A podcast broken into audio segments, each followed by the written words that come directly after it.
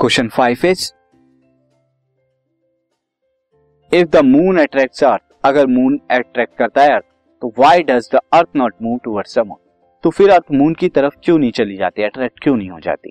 सी ऐसा क्यों नहीं होता है student because the moon attract the earth with force of two into ten to power twenty newton two into ten to power twenty newton इतनी force से जो है मून अर्थ को अट्रैक्ट करता है।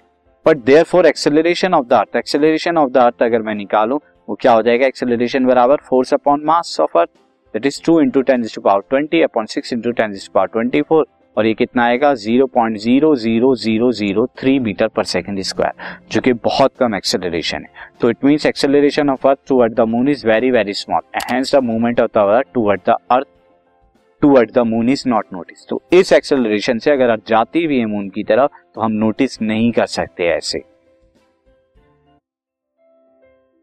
This podcast is brought you by hub hopper शिक्षा अभियान अगर आपको ये पॉडकास्ट पसंद आया तो प्लीज़ लाइक शेयर और सब्सक्राइब करें और वीडियो क्लासेस के लिए शिक्षा अभियान के यूट्यूब चैनल पर जाएँ।